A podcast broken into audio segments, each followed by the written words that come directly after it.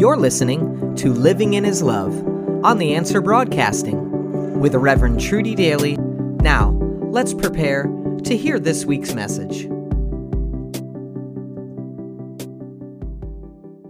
Dear Heavenly Father, we ask you to send your Holy Spirit to guide and direct this program. May all that is said and done be truthful and loving and reflect your word and your ways. Open the ears and hearts of those listening that they might be blessed by what is said. Help each listener to know and understand how much you love them, and that you sent your Son, Jesus Christ, to save them, and that you want to help them in every situation in their lives. Amen. Today we have with us again Adrienne Evans of Adrienne Francis Ministries, and she has a ministry to Egypt where she has conferences for young people and also starting some classes for English in Egypt. And we're very happy to have her back with us. Well, Pastor Trudy, it's awesome to be here again, and everybody out there in listener land, it's good to be in your space again, as I call it. At last session, we talked about the people in the Bible, that the nameless heroes and the heroines that we very rarely talk about. And I said this session we'd talk a little bit more about the young servant girl. Her story is found in 2 Kings chapter 5, and she's the young servant girl that told Naaman, the great and noble commander, that he should go to Samaria and the prophet Elisha would pray for him and heal him. This little girl, the greatness in her just inspires me personally. When we look, I want to look at something, a life, I call them life lessons from ordinary people, a life lesson that we can see in this little girl and be encouraged by, be inspired to be like her.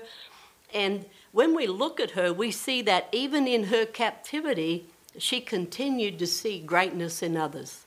So often when we're in captivity because of any number of circumstances that hold us captive and we feel shut in from everything else, it's like we shut down. But this little girl, she continued to let her light shine. She continued to see greatness in others. When we look at her story, she was taken from her home, her country, by enemy soldiers. All that she ever knew was destroyed. One day she was with her friends, and the next day she was being taken to the marketplace in Damascus and sold as common goods. The total panorama of her life changed overnight. Yesterday she was a young girl enjoying her family, her friends, her home, her freedom. Today she's in the marketplace being sold to the highest bidder, so to speak. Naaman bought her for his household to be the servant for his wife. And here we see true greatness in a young woman. She didn't allow the hardship or the injustice to influence how she saw life and how she saw others. She ministered to Naaman's wife. Her heart would be touched with compassion towards Naaman. He was battling the incurable sickness of leprosy. The young girl showed her true character in her attitude as she acknowledged the greatness and the goodness of Naaman, and she pointed him towards Elisha, the prophet of God. I love this idea. It's our attitude, which is our attitude is our external position done by the inward feelings and the thinking. And attitude it's described as some by the external showing of our internal condition. Somebody with a bad attitude doesn't have a happy spirit. And its attitude is described by some as external showing of an internal condition. It would have been so easy for her to be bitter and angry. But in her captivity, let me say it again, even by the people who bought her for money, she continued to see greatness. Charles Swindoll made this powerful statement about attitude. He said, "The longer I live, the more I realized the impact of attitude on life. Attitude, to me, is more important than facts. It is more important than the past, than education, than money, than circumstances, than failures, than successes, than what other people think, say, or do. It is more important than appearance, giftedness, or skill. It will make or break a company, a church, or a home. The remarkable thing is that we have a choice every day regarding attitude we will embrace for that day. I'm convinced, he said, that life is 10% what happens to me and 90% how I react to it. What an incredibly compelling statement. There's a lot of truth in that statement, and sometimes it's a little ouch statement, some days I find, but we're told that this young girl's bought freedom for her. We're not told that she was promised a great reward. We're not told that she acted out of goodness and integrity and just the Christ in her to get a reward, because we don't know if she ever got rewarded because of this. She didn't do it for a reward. It was simply who she was. Her attitude of compassion and reaching out to somebody she had learned to respect even in her captivity. I think that's awesome, Pastor Trudy. I think that's, and I don't know that I could have that same story written about me, to tell you the truth. But here, injustice, when we look at injustice today, it's sadly common. Injustice everywhere. You know, it's a story. Bad things happen to good people. Injustice is everywhere, and many times it's beyond what we can do about it, and it's how we respond. How we respond that will determine the peace in our heart and the favour on our life. God is more a responder to heart attitude in our circumstances than the circumstances themselves. I often tell people, you know, when life is just so hard, and people either have wronged them, injustice has served them a terrible hand, that just keep your heart sweet.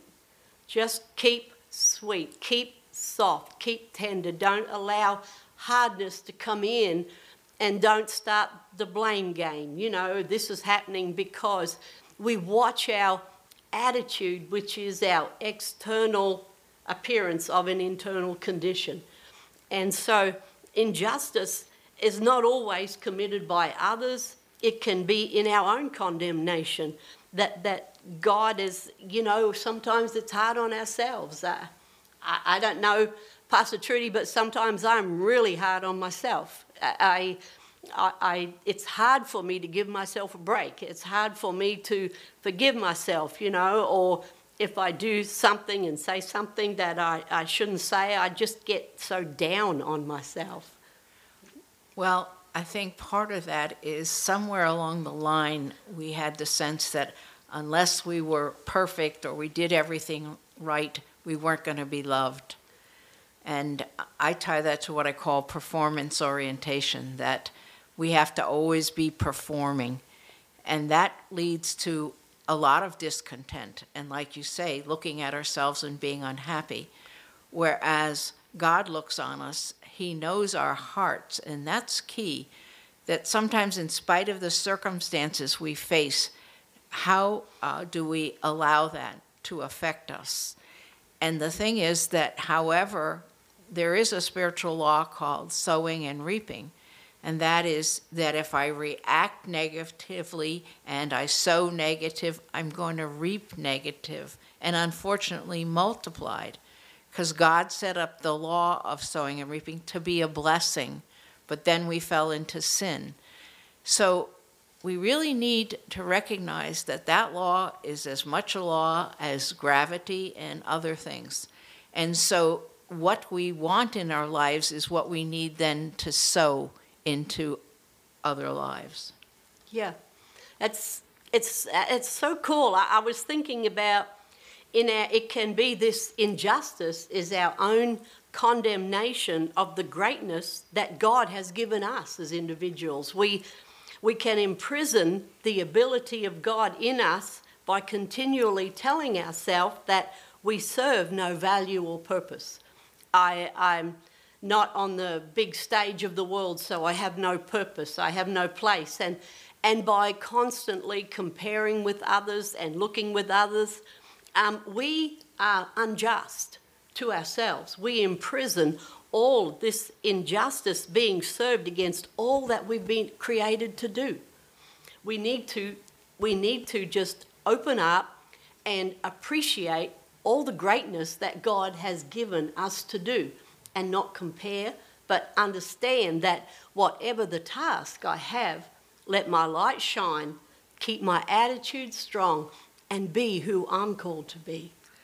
I think, unfortunately, in our world today, women especially have very low self-esteem because they're always compared. Well, I'm not thin enough, or I'm not pretty enough, or I'm not this, or I'm not that.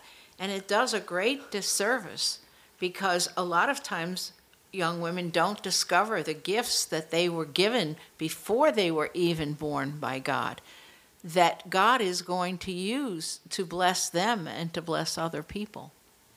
Yeah, I love the lessons. Part of the reason I did this whole blog idea was to realize that we can learn from people in the Bible that seem almost insignificant. Now, I bet you next time we read this story, we'll look at the servant girl. You know, it's like we can read over so quickly her life, but when we see the life lessons, one of them that we can learn from her, I'm inspired, I'm encouraged. And you know, if she can do it, so can I. I've had more training, I've had more life, more years ahead, and yet sadly I'm not sure that I would measure up to what she set, you know, the standard she set. This precious young captive girl teaches us how she handled loss and captivity with grace and dignity, and let the power of God shine. I don't know, I think that's amazing to me. What do you think, Pastor Trudy? I can think of the days that I sat at the back of the church and very happy to be there.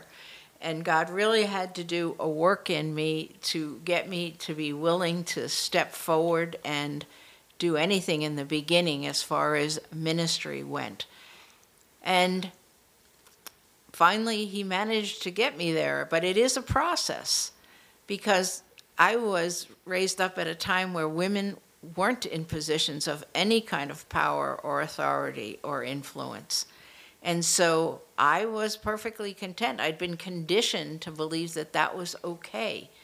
And now I'm thankful that God wouldn't let me stay there, that He caused me to come forward and be the person He wanted me to be.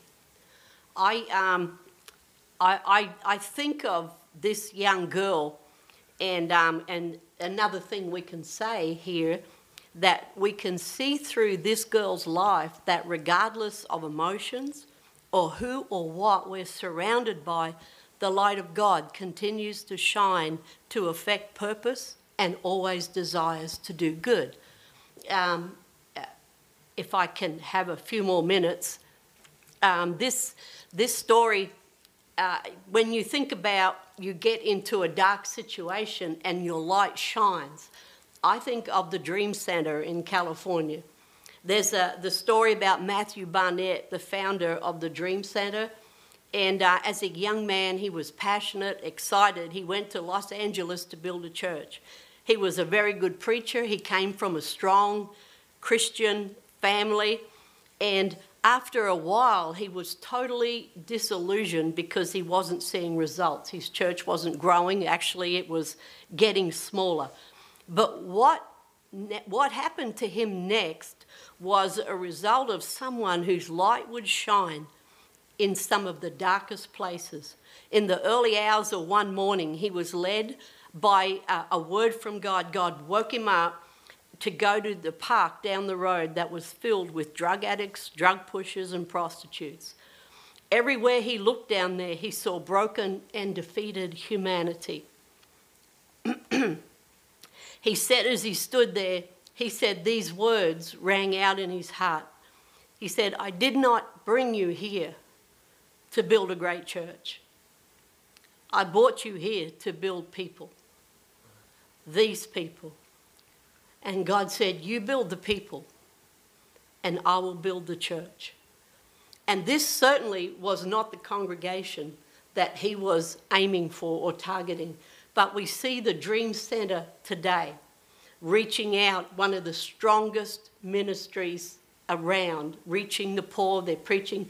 And God called people to sow, to give, as his focus was building people.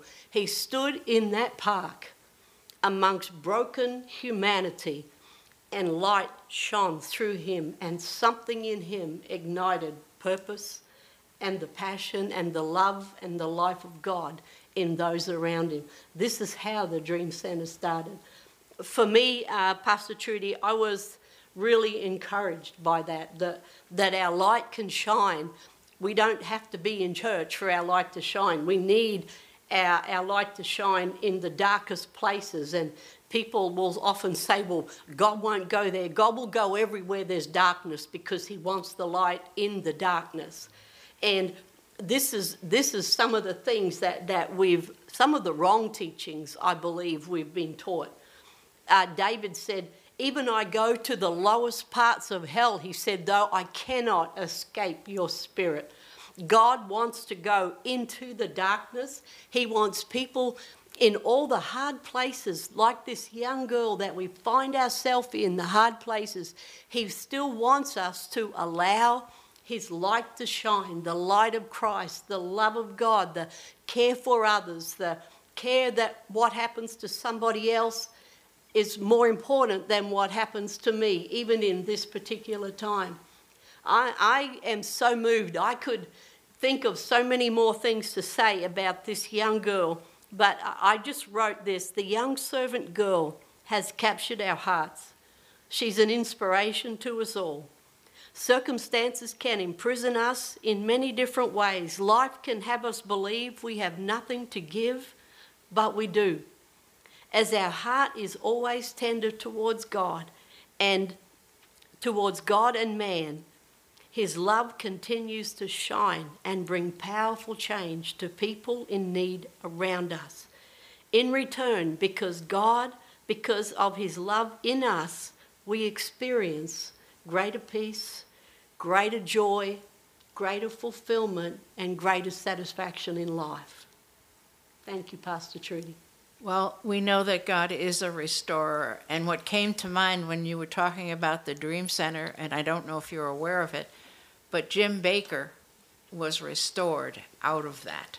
Yeah. His whole ministry had been destroyed, taken down, and he was there. And right now, he's back to where he was with his PTL network. He's an encouragement to especially prophetic people.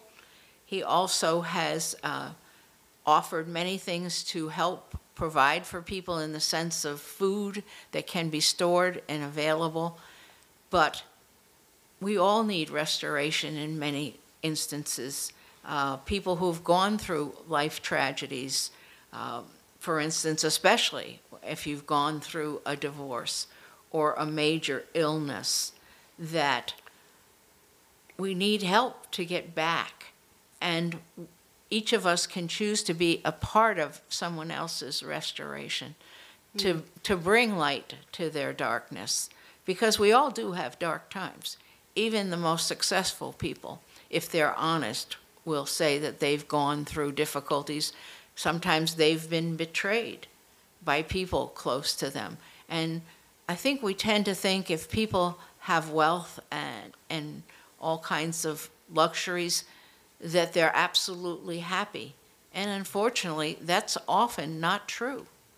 That people who have families and extended families and they share time together and they're loved, are often happier than those people that have so much. Yeah. We need to try to figure out where God wants us. What is it that we're meant to be doing? No matter how difficult our situation, I hear story after story over the phone sometimes, and I can't believe that people have overcome some of the difficulties that they have gone through and still feel that they want to help others and be used by God. Mm. God will restore you. One of the things that I've probably learned most was that out of every negative, dark thing, that God can bring life out of that, and often an answer to a part of a dream that we may have had for our lives. I went through a very difficult period at one point in my life where I didn't even care if I lived. And so I said, God, I can't imagine what good you can bring out of this. But today I can happily say he's brought a ministry out of it that seeks to help and restore many people. Dear listeners, thank you for sharing this time together with us. We ask God to bless you, heal you, and to provide, protect, and prosper you. May God allow you to experience more and more of his love for you. We pray that this week's message has touched you in a powerful way. To connect with us online, visit us at theanswerbroadcasting.com.